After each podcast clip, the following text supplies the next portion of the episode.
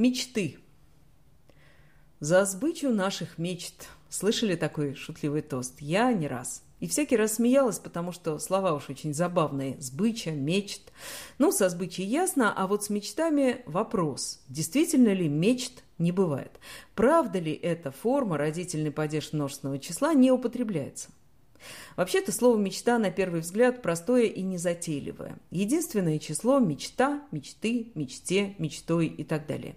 Множественное – мечты, мечтам, мечтами о мечтах – все есть, только родительный падеж почему-то отсутствует. И вот тут-то выясняется, что слово «мечта» не такое уж простое. Прежде всего, его этимология, то есть происхождение, решительно не ясна.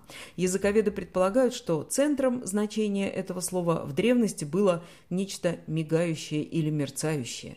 И из такого значения одинаково легко могло развиться как призрак видения наваждения, так и фантазия, неясная и неопределенная мысль. Слово, между тем, старое, и, самое главное, в старославянском языке была не только мечта, но и та самая форма, которая сейчас не употребляется – мечт. Получается, что она была когда-то, но со временем стала неупотребительной. Возможно, так оно и есть. Что можно сказать наверняка, так это то, что в индивидуальном употреблении форма «мечт» отмечалась и два века назад, и относительно недавно. В кратком словаре трудностей русского языка Яськовой приводятся лишь два примера, зато очень ярких. Он корни помыслов, он зрит полет всех мечт и поглумляется безумству человеков. Это – Гавриил Державин. А вот пример из прозы Виктора Некрасова. «Теперь жалею, так как из трех мечт, трех обещаний два уже выполнил».